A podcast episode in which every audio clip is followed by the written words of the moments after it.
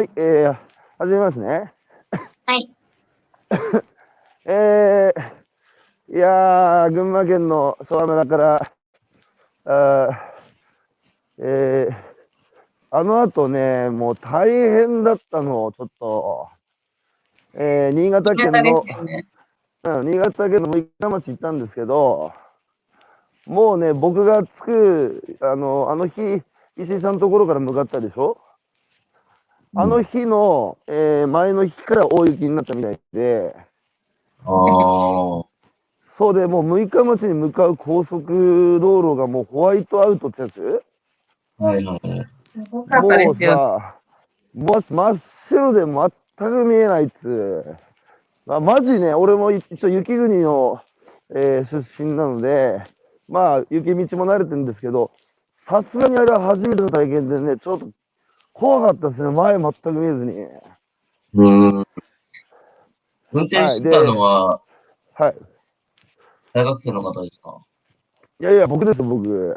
高いですね。はい、僕がずっと運転。怖いですもんね。まあ、それで、えーなんとかついて、えー南魚沼産のコシヒカリを作っている、えー内山浩一さんの、えーところにお邪魔してね、えー座談、えーキャラバンもやって、で昨日は今度、えー、6日町から福島県の南相馬まで、いやー、遠かったら5、6時間かかったんじゃないかな、車。で、えー昨日の夜は南相馬でキャラバンやって、えー今朝は、えー南相馬からお届けをしていきたいと思うんですが、いや、石井邦彦さんと萌さん、結構、僕、この間、楽しませてもらって、いやー、面白い夫婦だなと思ってですね、漫才に漫才、漫才、もう夫婦漫才ですよ、ほとんど。あなた方、もう楽しませていただきましたわ。えー、石井さんなんですけど、あの、僕ね、本当恥ずかしくてすいません。まず一つ、えーこんにゃく芋の、えー生産量、これ日本一ですか？日本一ですね。はい。皆さん知ってますか？あの、こんにゃく芋の、えー生産量日本一、えーどこでしょうか？僕は知りませんでした。群馬県の昭和村。えーこれ、日本で作ってるこんにゃく芋の生産量の何割ぐらいなんですかね？9割ですね。え、え、え ?9 割？はい。やばいね だからもう、ここ、逆に言うと、ここでしかほとんど作られてないぐらいなイメージですね。じゃあさ、昭和村が、例えば、あの、台風来て水害でさ、あの、やらやられたなんつったら、もう日本の、日本でこんにゃく食えなくなるってこと？まあ、かん、まあ、あの、そうですね。そんな感じですね。あの逆に、はい。逆になんで昭和村以外にこのニンニク芋生産っていうのは広がらなかったんですか？えっと、まあ、多分、えー、まあ他の県でも結構作られてる産地もあったんですね。それこそ福島もそうですし、ほうほただ、あの、徐々に、う。うん。えー、こんにゃくも、あの、弱いんですよ、作物的に。うん。それで、あの、栽培技術が、うんやっぱりなかなか確立しないっていうのもあって、あーでも弱い、弱いっていうのはデリケートで、あの、病気デリケート、そうですね。はい。あじゃあ難易度が高いんですね、生産の。だと思いますね。やっぱりこう、うんコツが必要というか、えええで、徐々にこう、他の地域でやめてっちゃって、ー、あただ、あの、昭和村だけその技術をどんどん培ってって、うん。で、多分、ここの気候とか土の土質も、お肉に合ってたと思うんですよね。なるほど、なるほど。はい。まあ、すごいね。それでもう一強ですね。えー、そうですね。まあ昭和村一強になっ、昭和昭和村一強になって、えー今に至るということですけど、えー石井さんはこんにゃく芋農家の何代目ですか？ろ僕で4代目です。4代目ですね。はい。はい。あの、1年の生産量ってどれぐらいなんですか？平均すると。えーっとですね、うん何キキロで言うとちょっとわからないんですけど、あの、じゃあ、面積は？面積は、に、えーっと、栽培で23ヘクですね。はい。えー、農家の皆さんはですね、いつもヘクタールとか長部とか、えー、単とか使うんですけど、はい消費者は全く理解できないっていう。そうですよね。大体1ヘクタールっていうのは、あの、なんだっけ、サッカーあーコート1面ぐらいだっけ。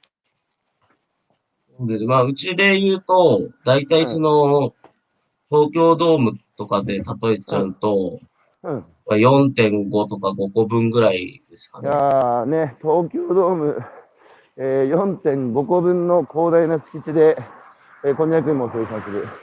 で、えー僕、驚いたこと、えー恥ずかしかったことの2つ目をカミングアウトします。えーこんにゃくって皆さんね、工業製品だと思ってませんか？ね、僕も思ってました。えー石井さんに出会うまでね、こんにゃくってのは、僕はまさかね、野菜からできてるってあのポスターに書いててね、ドキッとしました。えーこんにゃく芋というね、えー生産にかかる年月は何年ぐらいでしたっけ？今まで、えー3年間ですね。?3 年、はい。ね、3, 3年間かけてね、えーこんにゃく芋を生産し、で、そのこんにゃく芋を、まあ、加工してね、えー作る。それが、こんにゃくだっつちょっとね、僕、食の仕事してる癖してね、本当に結構、そうだったんだって。でも、ほとんど日本、日本でこんにゃくってる人のほほとんどそこ知ってんのかなと思って、どうあの反応として。でも、あれだけああいうキャッチコピー作ってるってことは、やっぱり工業製品だと思われてるってことでしょ？そうですね。あとは、その、3年間ってうん。いうのも、あの、植えっぱなしで3年間ではないんで、うん。あの、掘って、うん。で、冬の間貯蔵して、春にまた植えるっていうのをうん。2回繰り返して、うん。で、3年目にようやく収収穫っていいう感じなんですすっげえ手間かかんね。面倒だな。めんどくさいんですよね。いやー、そうそうそう。それは、他の産地に広がらなかったわけだ。そうですね。いやー、そ、結構手間かかんな。それで、あの、ね、やっぱり、こんにゃくっていうのは、野菜でちゃんと生産者いてね、こんにゃく芋生産してるってことを、やっぱり知られてないっていうふうに思ってるから、ああいうキャッチコピーが出てくるわけでしょ？そうですね。あのーまあ、僕たちが加工を始めたのが3、4年目なんですけど、はい。それこそ本当に最初の頃、まあ今もそうだと思うんですけど、うん。こんにゃくのその原料って、はい。なんか海藻なんじゃないとか、はいはいはいはい。結構そもそもその、で、そのキャッチコピーにした理由も、うん。あの、野菜からできてるってこと、その原料が何か、うん。そもそも得体の知れないものじゃないですけど、うん。まあ、あの、全く分かっていただけない方もいたんで、うん。まずそこから、その、知っていただくっていうことから、なるほど。ね、ダメだな。それさ、やっぱりそのこんにゃくが野菜からできてるって知られてねえんだなって思ったの、知ったのは、はい。あの、マルシェとかで直接消費者あそうですねはい。って話を聞き始めてからそう思っ知ったの？そうですね。やっぱり僕たちも、その、生産するだけだと、うん。その、そういう声聞こえなかったんですけど、うん。実際に加工して、で、うんこんにゃくなんですって言って持ってくと、こんにゃくっていうのは当然皆さん食材としては分かってもらえるんですけど、うん。こんにゃくとは何なのってなった時に、うん。やっぱり全然、その、知られてないっていうのを痛感して、うん。で多分その僕、あの、イイベントとかで行っても、こんにゃく農家に、うん。一一生に一度会うか会わないかじゃないですかって聞いてみると、本当にめっちゃ笑われます。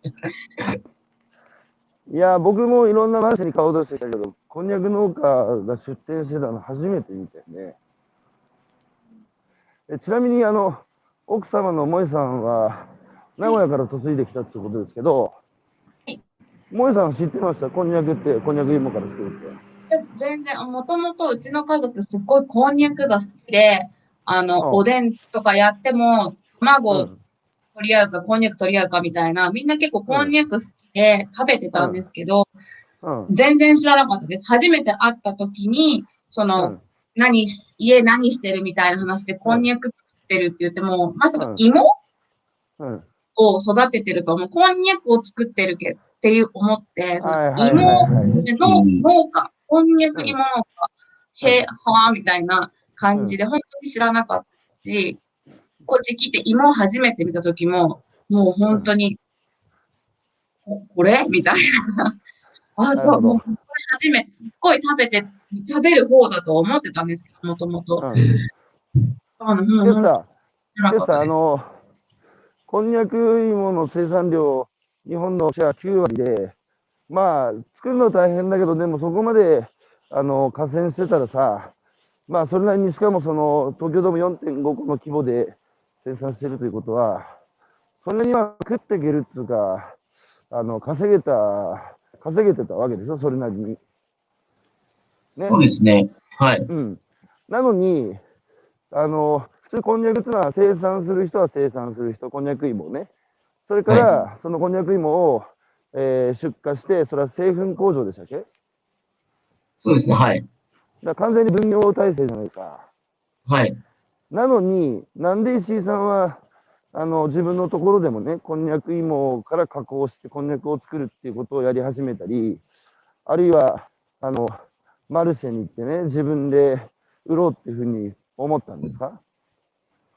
そもそも、僕はあの農家を始めようと思ったきっかけが、まあ、うん。あの僕はあの農家の4代目なんですけど、うん。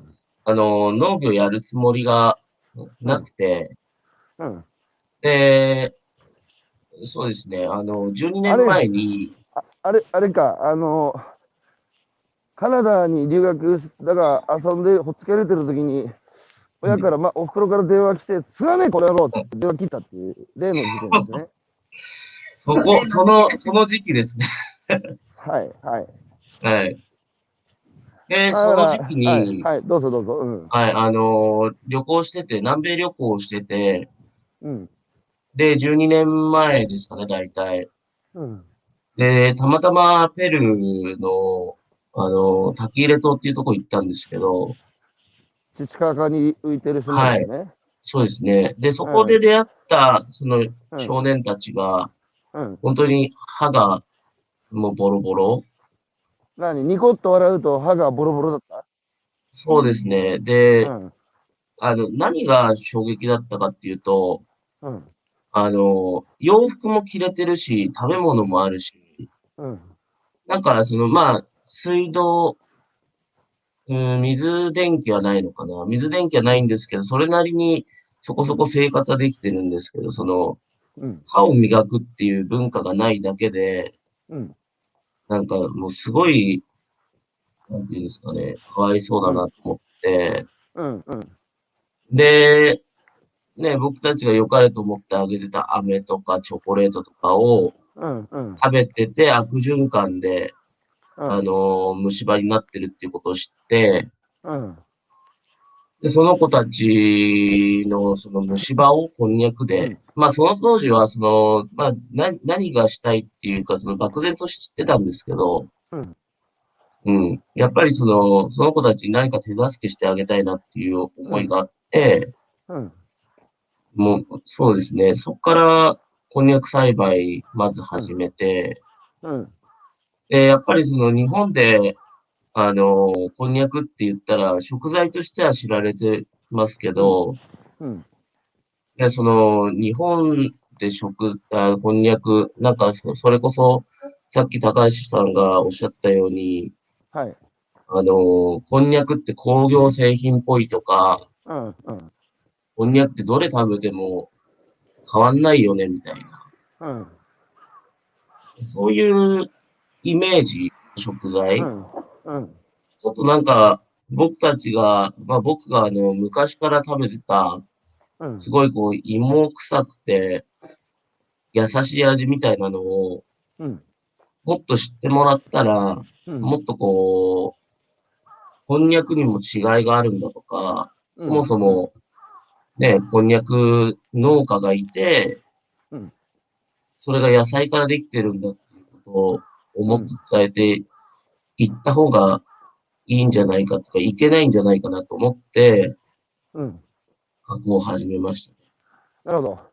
いやー、僕もね、この間、あの、石井さんのところにおとつい、あの、お邪魔して、えー、あの、ちょっと冷めた、あの、こんにゃくいただきましたが、えー、熱々だったんです、あれは。もともとね、ね、ね、えー、予告、通告していた時間に遅れた僕が悪いんですけど、いやいやいや、5、5種類ぐらいでしたかね、こんにゃくのまずお刺身ね、えー、それと、あとこんにゃくのフリット、えー、それからこんにゃくの煮付け、えー、言わないでよ、全部忘れるから、3つでしょ。あと、4つ目は、えー、こんにゃくの、えー、あれがババタバター焼きか。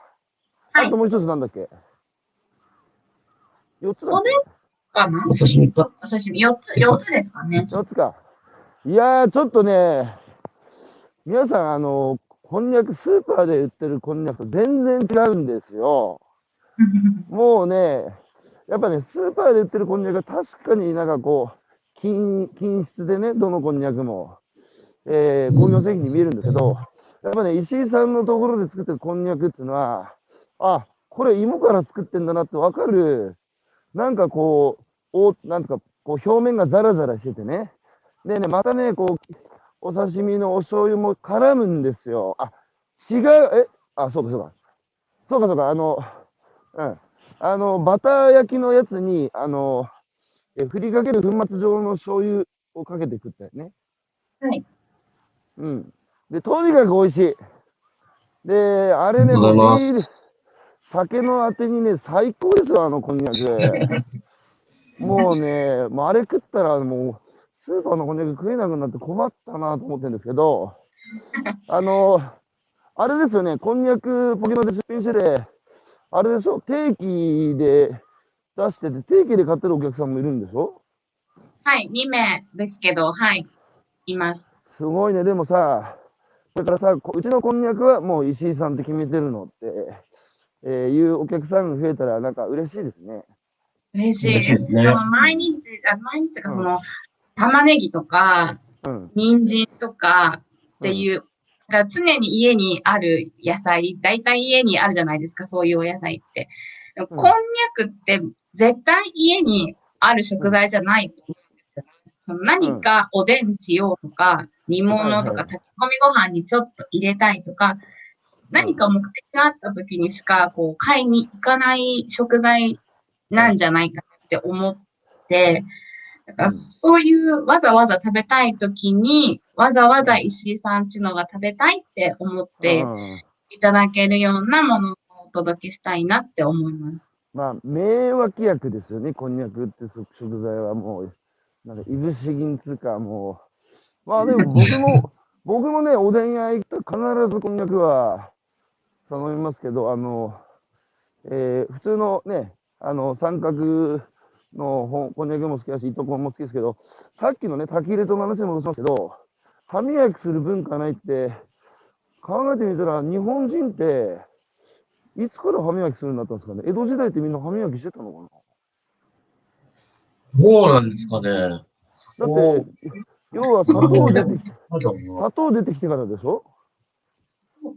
うん。ねえ、食生活が、ね、近代化していく中で食べるものも変わっていって、ね、人間のあの顔の骨格もさ、えーああったじゃん、あの歴史、勉強したじゃん、あの縄文時代から弥生時代になるとさ、あの食うもんが柔らかくなってったからさ、えー、顎がこう、えー、なんだ、エラ張ってた骨格からさ、弥生になるとこう、スッとこう、ちょっとこう、あのイケメンっぽくななるとかさ、あ多分、食生活なんでしょうね。それに応じて、歯ブラシ、歯磨きするってことになったんでしょうけど、炊き入れとはだから歯磨きする文化が未だになかったところに、その食い物だけ、その海外から観光客がわっと増えて、飴だ、チョコレートだって良かれと思って子供たちにあげてたら、その結果、子供たちの歯がボロボロになってて、しかも歯医者もないわけでしょ？ないですね。辛いね、虫歯になってさ、虫歯ってさ、痛いじゃだからその、ん。うん。はい。対処法がわからないみたいですね。そのお母さんとかに聞いても、どうしていいかわからない。いやー、もうなんか想像するだけでもう発揮するっていうか、あの、む虫歯で神経までさ、行った時ってもう、寝れないじゃん。だって、そういう状態でも病院ないってことでしょ？そうですね。そもそも、その、なんていうんですかね、島と島の間がやっぱりボート移動とかっていうのもあるし、すごく不便な場所なんで、で、えー、石井さんは実際に今、あーこんにゃく芋で作ったあーお菓子、えー、それを実際今開発中なんですよね？そうですね。あのーえっと、校内環境チェンジプロジェクトっていうことで、なんかそういうとめちゃくちゃかっこよく聞こえるよね。もうね、あの、見せかけだけです。はい。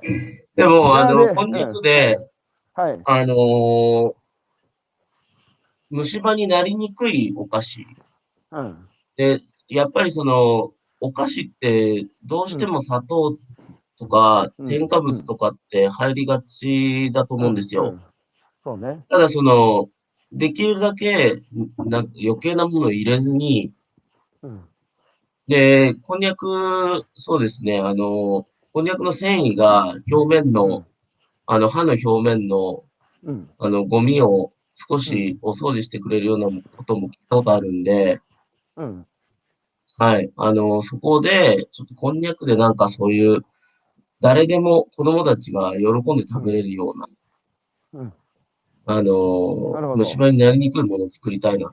うん今頑張ってます。ちなみに今、あの視聴者から、江戸時代は採用時で磨いていたよっていう。だから江戸時代にはもう歯み歯ブラシするっていうえー習慣はであったんですね。えーさて、えー時刻は6時26分、26分を、えー過ぎようとしているところですが、6時26分、6時26分、えー見てください。ちょっと少し景色をお裾分けしますけど、ここは、あの、東日本大震災で被災した。福島福島県の南相馬で、これあとね、10分ぐらい歩くと海が見えるとこなんですけど、もう何にもないでしょ、ここ。ここね、昔ね、ここ昔住宅地だったんですよ。それがね、この辺は全部津波で、えー流されて、今はこういう更地になったっていう。えーここのね、南相馬の小高っていう、あの、全員避難しろって避難指示が出た地区が小高地区って言って、そこにね、あの、戻ってきてね、子供2人、小さな子供2人と、東京出身のお母ちゃんとね、自分のふるさとをもう一回立て直すって、えー帰ってきた男が、あの、和田智之君って僕の友人ですけど、彼のところで昨日やってきてね、で、ゼロまで行ったんです。今ね、人口が3600まで戻ったっていう、もともとの人口の3分の1、3分の1、あ、もともとの人口のそれでも3分の1って言ってましたけど、まあ、それでもね、あの、ゼロからね、そこまで戻したわけだからすごいなと思うんですが、えーさて、後半戦に入りますけども、あの、ね、僕食べましたよね、その、あの、なんか見た瞬間、これ大丈夫かなって、えー開開発、開発中のこんにゃく芋のお菓子をね、えーちょっといただきました。見た目はね、ちょっとあれ改良のやつがまだまだありそうな、最初これく、最初これく、熊の肉じゃねえかなって思うような、えーまあ、まだ開発中ですからね。でもでもね、食べたけど、あのね、なんつうかこう、食感がいいね。あのー非常にね、味は美味しかったです。甘かったしね。あの甘みはどうやって、あの甘みはどうやってつけてるんですか？あれは、あのー、もともとの、そのこんにゃくに、うん。えっと、砂糖の代わりに、うん。あの、キシリトールみたいな、その、希少糖っていうんですかね。はい。あの、虫歯菌が好まない糖類っていうのかな。うんそ。れを、あの、練り込んでますね。うーん。それであれだけ甘み出んだね。なんかこう、そうグミ、グミのもうちょっと硬くてさ、あのーはいさらにこう、表面になんかこう、ザラメっていうかが、こう、付着してるような感じ、食感が良かったですね。そうですね。あとは、あの、それこそ、えっと、ジュースで煮込んでるだけ、煮詰めてるだけなんで、うん。あの、本当にこんにゃくと、その、エリスリトールっていうお砂糖と、うん。あと、ジュース、この3つしか使わなくていいんですよ。なるほど。はい。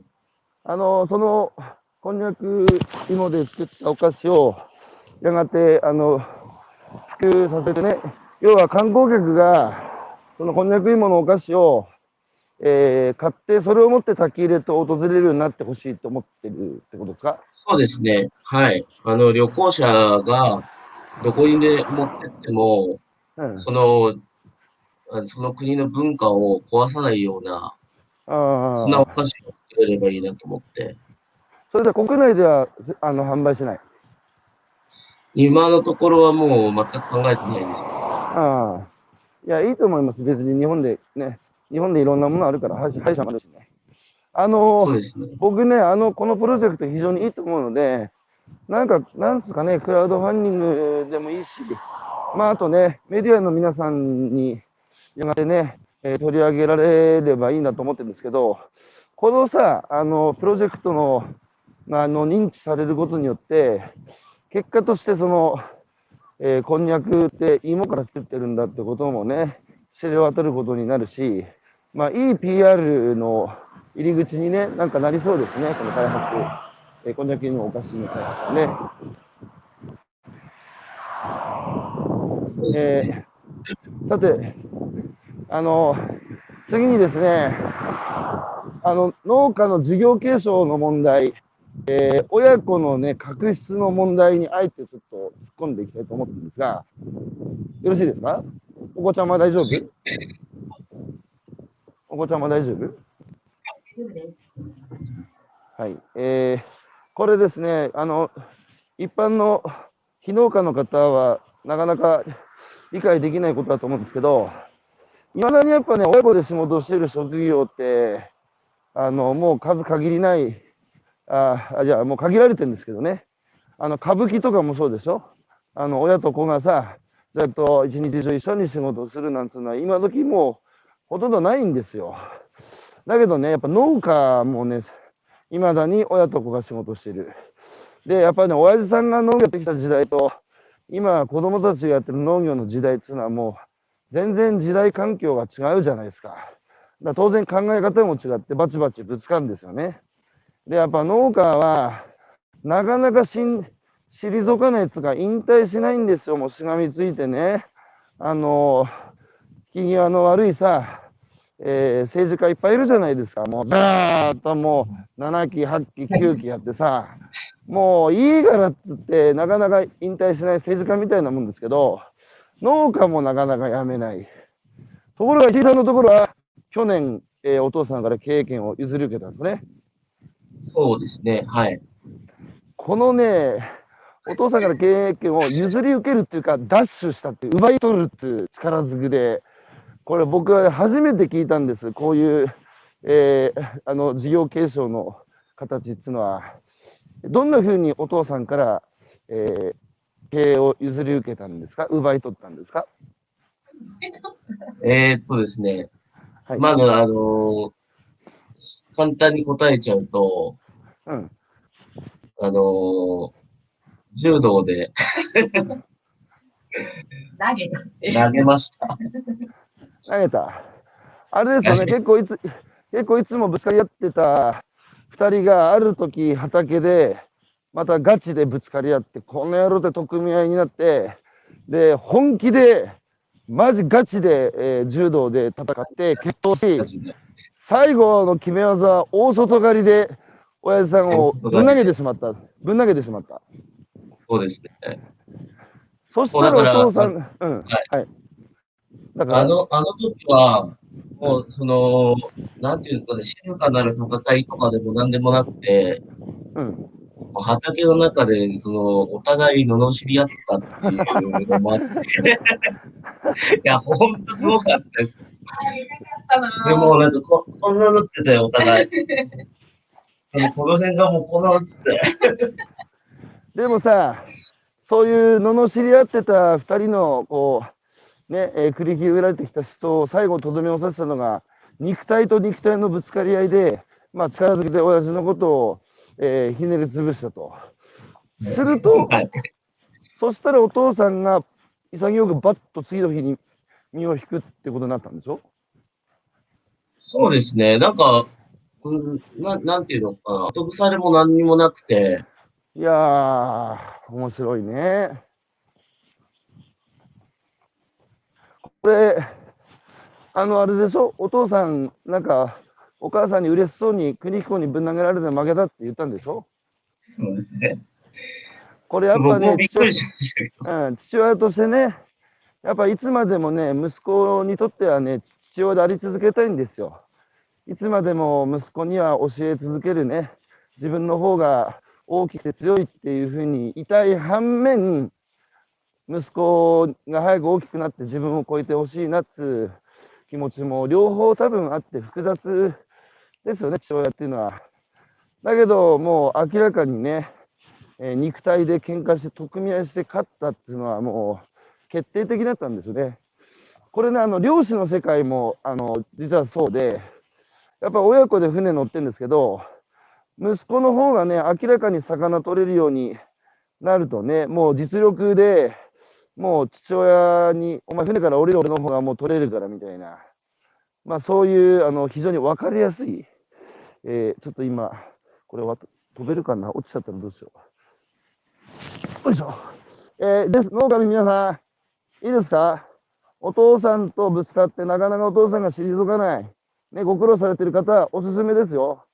死闘してくださいよ。畑でさ、親父と戦え。な、ぶん投げてしまえ。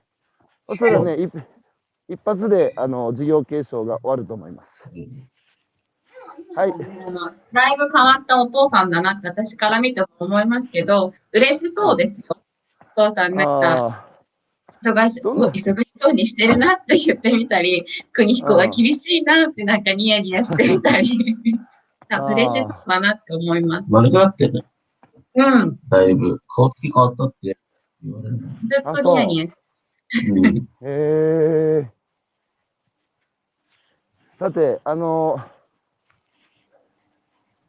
えーもう一つね、あの、この間僕現場を見せていただいて、あの、親って思ったことがあったんですけど、えーこんにゃく芋を収穫してきて、で、まあ、いろんな、あの、サイズに、えー分けていく作業がありますよね。で、その後、あれは貯蔵するんですか？寝かせる？そうですね。はい。倉庫の中で、あれ、まず何のために、何日ぐらい寝かせるんですか？そこに入れてる期間ですか？うん。そこに入れてるのは、あの、うん基本的に1年の中の半年はあそこにいますね。半年。はい。で、何のために寝かせるの？あれはもう、うんまあこの時期、もう雪も降るし、うん。寒いんで、はい。土の中に植えっぱなしだと、あの、こんにゃくが耐えちゃうんですよ。うんで、こんにゃくってもともと東南アジアとかあっちの方のあの植物なので、うん。寒いのが苦手なんです。ああ、そうなのか。はい。で、一定の温度である程度の湿度がないと、今度芽吹きもしなくなっちゃうんで、はい。そのためにあれですね、あの、あそこで温度かけてあげないとうんい。けないんですその、えーこんにゃく芋を、えー寝かせてる倉庫で、あの、音楽が流れてるんですね。で、そうですねはいベートーベンが流れてたっていうクラシックの、はい。あれ。は、なんで流してるんですか？やっぱりその、こんにゃくもね、当然生きてると思うんで、うん。その、まあ、前は何もない、ん。扇風機の音だけだったんで、うん。これ、かわいそうだなと思って、どうせ半年もあそこにいるんだったら、うん。なんかいい音楽流すた、させてあげたいなと思って、うん。それで始めました。親心ですよ。最初は、最初はクラシックじゃなくて、ジャズ聴かせてたんでしょ？そうですねうん。最初、ちょちょっとじゃあ、ジャズこんにゃく作ろうかなと思ったんですよ。ジャズコンね、ジャズコンによって。はい。ジャズコン作ろうと思ったら、ちょっとこう、なんか、嫌なくなっちゃった気がして、腐っちゃった感じが。あ、でもさ、ジャズ聴かせてたらさ、ジャズ聴かせてたら柔らかくなったっていうのは本当ですか？ななんか、若干こう、だけに戻したときに、うんあんまり強いこんにゃくじゃない気がしちゃったんです。ああ。で、今はクラシックを聴かせてみてる。そうです。はい。あの、黒糖焼酎のあの、奄美大島のレントっていう焼酎がありますけど、レントはね、クラシック聴かせて貯蔵してるっていうのは、割と知れた話で、やっぱクラシック、まあ、お音楽、音、波ですからね。波を、波動を当ててるっていう、そして熟成させると味が違うっていうことをおっしゃってましたけれども、楽しみですね。クラシックを聴かせて作ったこんにゃくの味が変わったら、これもう最高ですよね。スーパーのさ、おでんコーナーにさ、石井くんの顔ドーンとあってさ、クラシックを聴いて育ったこんにゃく芋って書いてたら、みんなまず、はぁって なるじゃないですか。さて、時刻は6時41分を回ろうとしているところです。えー、皆さん、お裾分けしますよ。いいですか？ね、衝撃に耐えろこれが、えー太平洋南相馬の今朝の朝日、今、朝日が日の出です。うーん。わかる？これ、防潮堤。この防潮堤見えますか？これ、コンクリートの壁ね、防潮堤で、こっちが海。で、さっきのところがあの内陸側ですけど、まあでもね、ほんと何守るんだろうっていうぐらいもう、何の家も建ってないところに、この巨大なマンモス防潮堤が、えー建設をされ、そして、この海、海は何も変わってないですね、震災前も震災後も。えーそれでですね、あのもう一つユニークなところが、こんにゃく作り、手作りキットっていうのを、あの開発されてね、えー一般家庭でこんにゃくを作るという体験がなんとできる。できます。できます。いやーこれ、これさ、どっちが作ろうって言い始めたの？えっ、と、僕ですね。うんはあ。なんかさ、ユニークなことを考えるんだね、国彦さんって。とりあえずやってみる精神。って思いついた。やってみなないんでと。、ね、なんでやってみようと思ったの？もうあのうん緊急事態宣言が発令されて、まあ、去年の4月なんですけど、はい。やっぱり自分もその時に、うんえっ、と、ワークショップやりたかったりとか、まあ、いろいろ、そのお客さんと、うんあの、直接つながれるような場所を作りたいなと思ったんですよ。はい。ただ、なかなかもう、あのー外に出歩けなくて、外出、外出できなくなって、うん。うん。で、そうですね。で、でも、やっぱりこんにゃくを知ってもらいたいし、うん。っていうことで、あのーこんそ、そこからですね、こんにゃく手作りキットをちょっと作ってみないっていう話をちょっと持ちかけて、なるほど。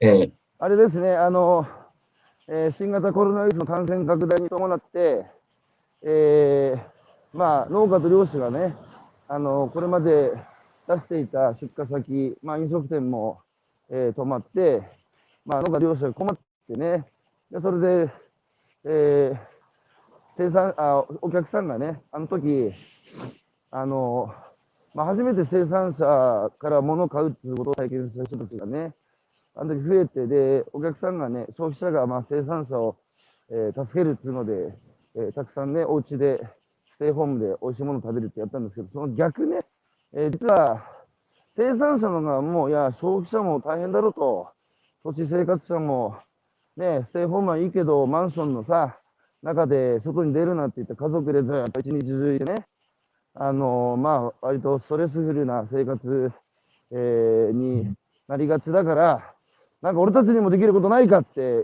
考えて、あの時ね、いろいろ生産者の側からいろんな提案、あの石井さんのとこ以外も、なめこ栽培セットとか、あと、味噌作り、味噌作りとか納豆作りとか漬物作りとかね、いろいろ消費者が、生産者が生産した、あの、食材をね、元に生産できる、生産する側に間接的に回れるっていう。だから時短じゃなくて時長ですよね。えーコロナ前は、皆さん忙しいからね、時短時短、もう食事に時間なんかかけてられないわって、えー他の時間に押し込まれてたのが、まあ時間がね、少しゆとりができて、じゃあお家で何か楽しいことっつうと、やっぱりないがしろにしてきた食に向向かってったっていう、そこに気づいたのは、やっぱセンスありますね。それに、あの、あのー群馬、う私うちも子供2人、さっきの4歳の息子と2歳になった子がいるんですけど、はいここも保育園が登園自粛、行ってもいいけど、もうなるべく来ないでみたいなふうに昭和村もなったんですよね。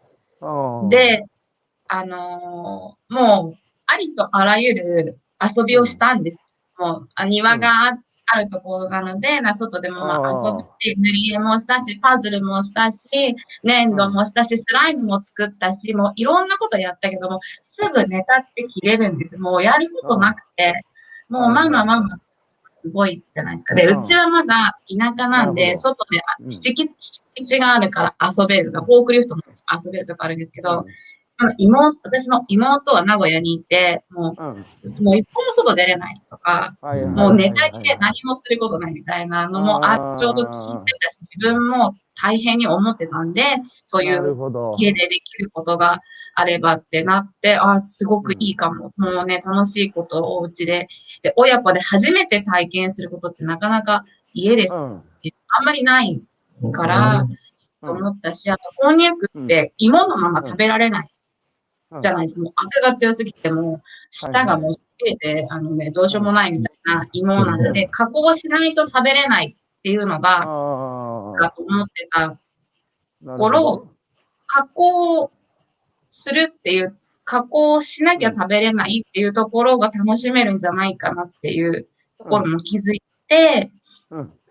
もうすごくいいなと思ってやろうってました。いやーなんかやっぱ、その、自分たちや自分たちの関わる、その、まあ、えー、妹さん？はい。聞こえます？はい、どうも。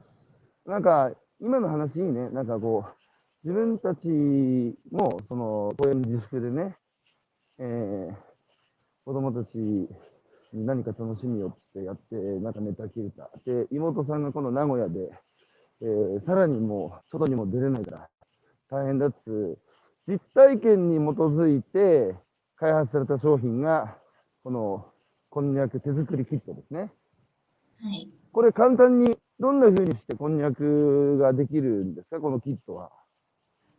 えっと、キットの中には、こんにゃく粉と、それを固める凝固剤っていうのが必ず必要なので、その凝固剤の粉と、あとは、あの、作り方、どんな風に作るっていうのとか、作ったこんにゃくをどうやって食べたらいいっていうレシピとか、あとは、まあ、一応、こんにゃくってこういう風にできてますっていう説明と紙が3枚入ってて、あとは、あの、まあ、家にから出られないから、そのキットがあれば全部できるっていう風にしたかったので、手袋もつけて、あとは一人で作るっていうより、やっぱみんなで、もうネタ切れのママへっていうところもあったんで、子供と作るとか、家族と作るとか、そういうことも考えて、まあ、2枚、2人分は手袋を入れようと思って、なるほど。の、そのキットですね。それ、どれぐらいの時間でできるんですか、大体。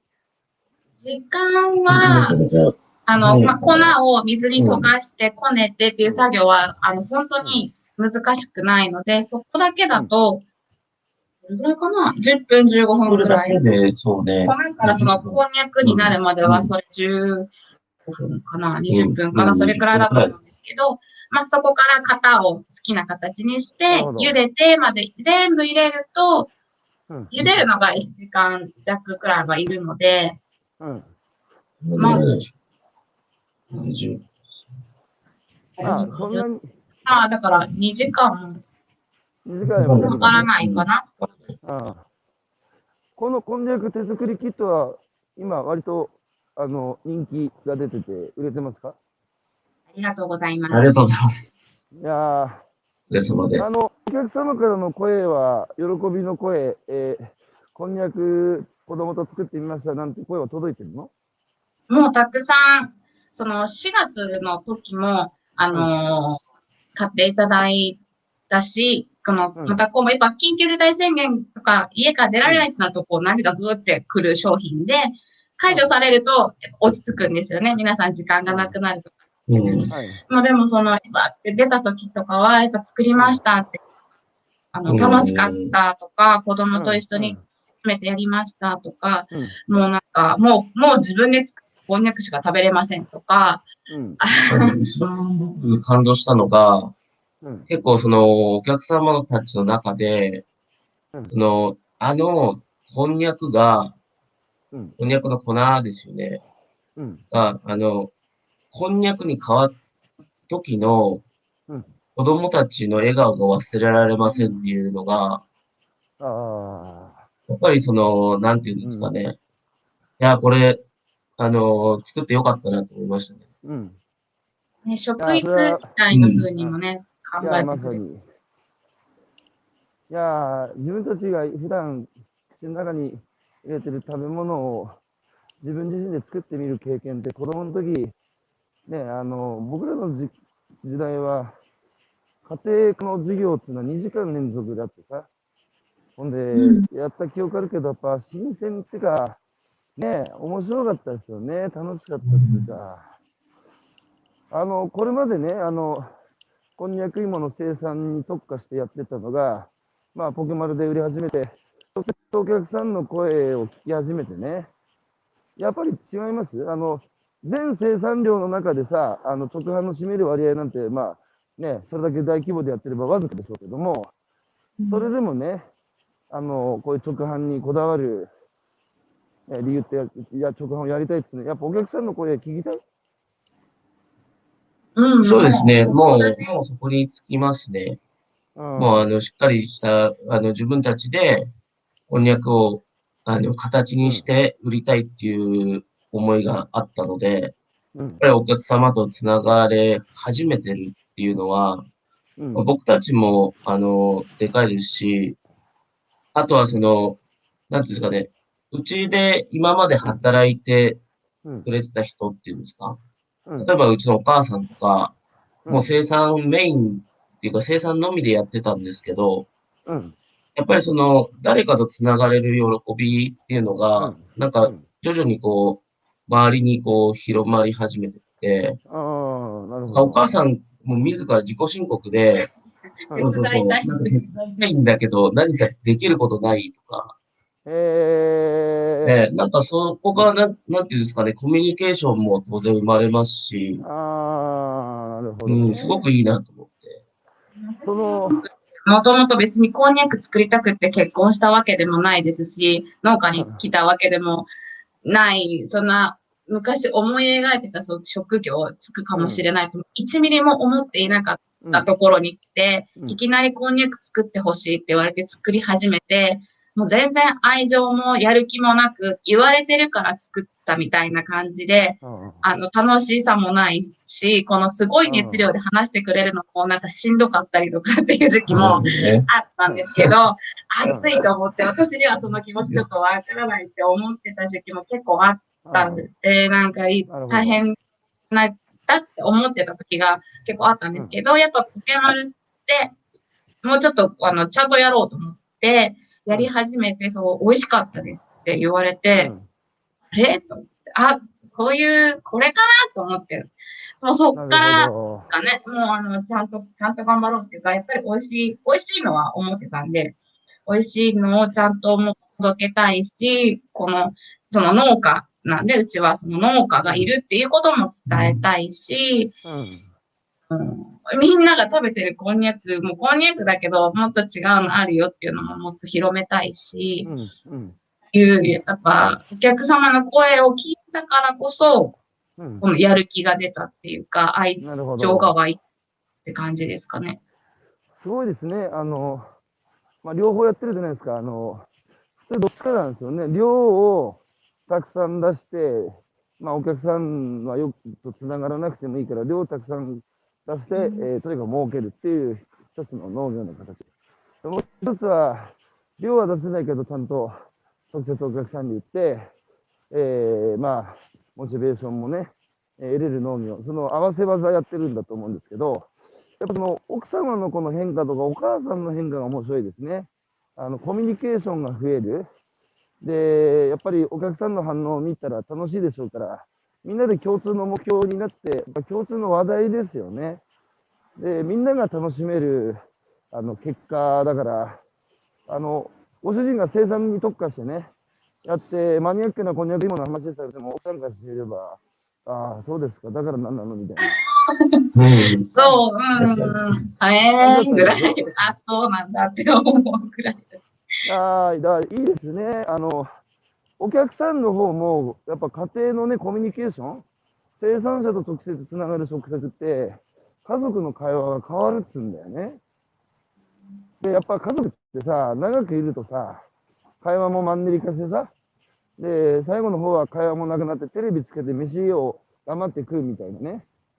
でそういうこう、マンネリ化した、あの、日常に、こう、スパイスっていうかさ、あの、生産者とつながる食卓は、いや、だってい、い群馬県のさ、昭和村、知ってるって、こんにゃくって芋から作ってんだってよって、しかもこの農家のさ、石井邦彦さんって、なんか変な人で、ペ ペルーのた滝入れとったところで、あの、子供たちがさ、観光客がさ、なんか飴とかチョコレートがあって、歯がボロボロになってるのを助けたいって言って、なんかこんにゃく芋で、なんかお菓子作ってるような、なんかすごい人なんだよみたいな会話が食卓で生まれるわけですよ。